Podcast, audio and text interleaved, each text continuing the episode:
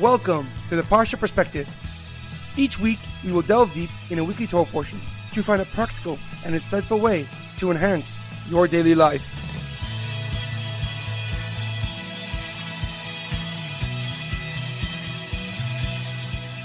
Thank you for tuning in.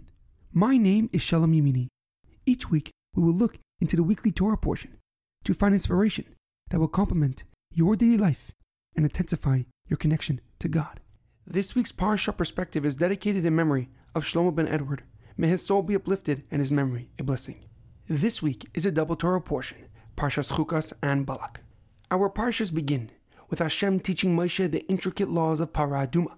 The Para Aduma is a red cow that has never been used and is slaughtered as an offering, and then it is burnt and its ashes used to rectify the most severe of ritual impurities, tumas mes, an impurity that is contracted through interacting with a human corpse. When a person comes in contact with a human corpse, they become tamei, ritually impure, and they must use the para aduma ritual to become pure again. This process takes seven days, on which the third and seventh day they must be sprinkled with the para aduma ashes. The Torah portion of Balak tells us the story of Balak and Bilam. Balak, the king of Moab, worried about his upcoming battle with the Jewish people. For Moshe Rabbeinu and the Jewish nation just won their wars with the powerful countries of Emor and Bashan. So Balak recruited Bilam, the famous non Jewish prophet, to curse the Jewish people and hopefully defeat them in battle. When Bilam was told of Balak's request, Hashem appeared to him and told him that he's not allowed to curse the Jewish people, for they are blessed. Bilam sent word back to Balak that God does not allow him to curse the Jewish nation.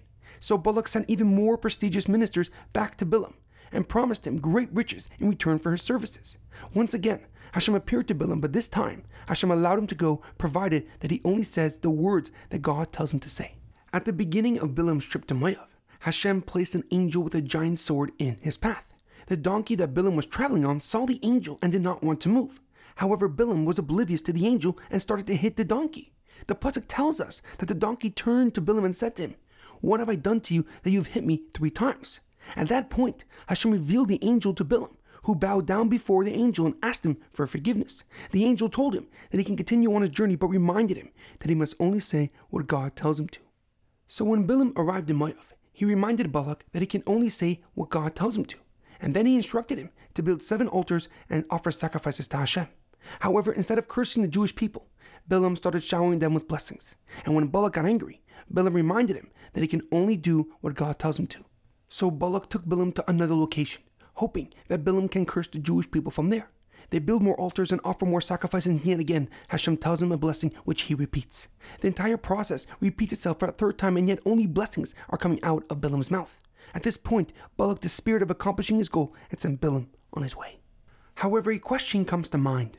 The Pasuk writes that Hashem was enraged that Bilam was traveling to Moab to curse the Jewish people. So he placed an angel wielding a giant sword in his path. But why did Hashem get angry at Bilam for deciding to go with the messengers when he told him the night before that he's allowed to go to Balak? What did Bilam do that enraged HaKadosh Baruch Hu? The Ramban on this Parsha explains that the reason HaKadosh Baruch Hu got angry with Bilam was because he did not tell the messengers that he cannot curse the Jewish people. And the reason for this is because Bilam knew that if he told the messengers that he cannot curse the Jewish people, they would have left back to Moab along with his dreams of riches and power.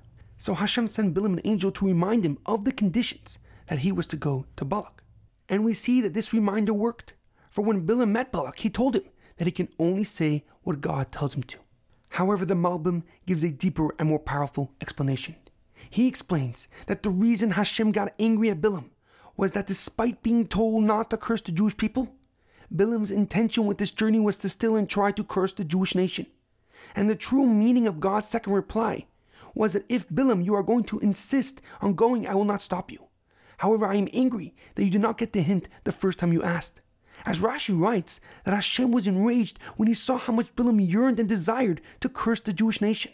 And we can see this from the fact that Hashem changed the word with them when responding to Bilam the first and second time. The first answer Hashem gave Bilam, he said, You are not allowed to go imahem with them. However, the second time he answered, he said, If you feel like you should go, then go itam with them. The difference between the two is subtle but very significant. When Hashem said the word imahem, he meant not to go along with the messengers to Moab as well as their intentions of cursing the Jewish nation. However, when Hashem said itam, he meant that Balaam can go to Moab, but not along with the plans to curse the Jewish nation. And yet Balaam didn't listen. And that is why the Pasuk writes that he went im Sari Moab with the messengers of Moab. He wanted to go to Moab with the messengers, but he also wished to go along with their plans to curse the Jewish nation. This is why Hashem put an angel in Bilam's path and had the donkey speak to him in front of everybody. For Hashem wanted both Bilam and the messengers to know that no matter how hard they will try, he will not allow the Jewish nation to be cursed. And as one of the blessings that Bilam gave us, Mevarechecha Baruch, Va'arerecha Arur.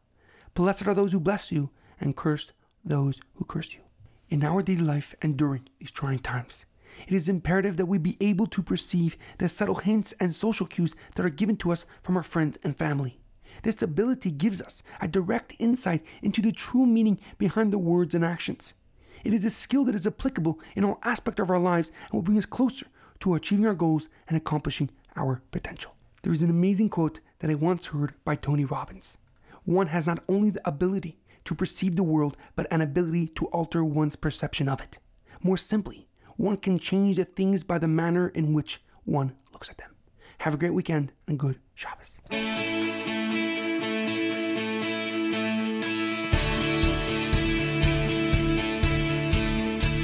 Thank you for tuning in to the Parsha Perspective.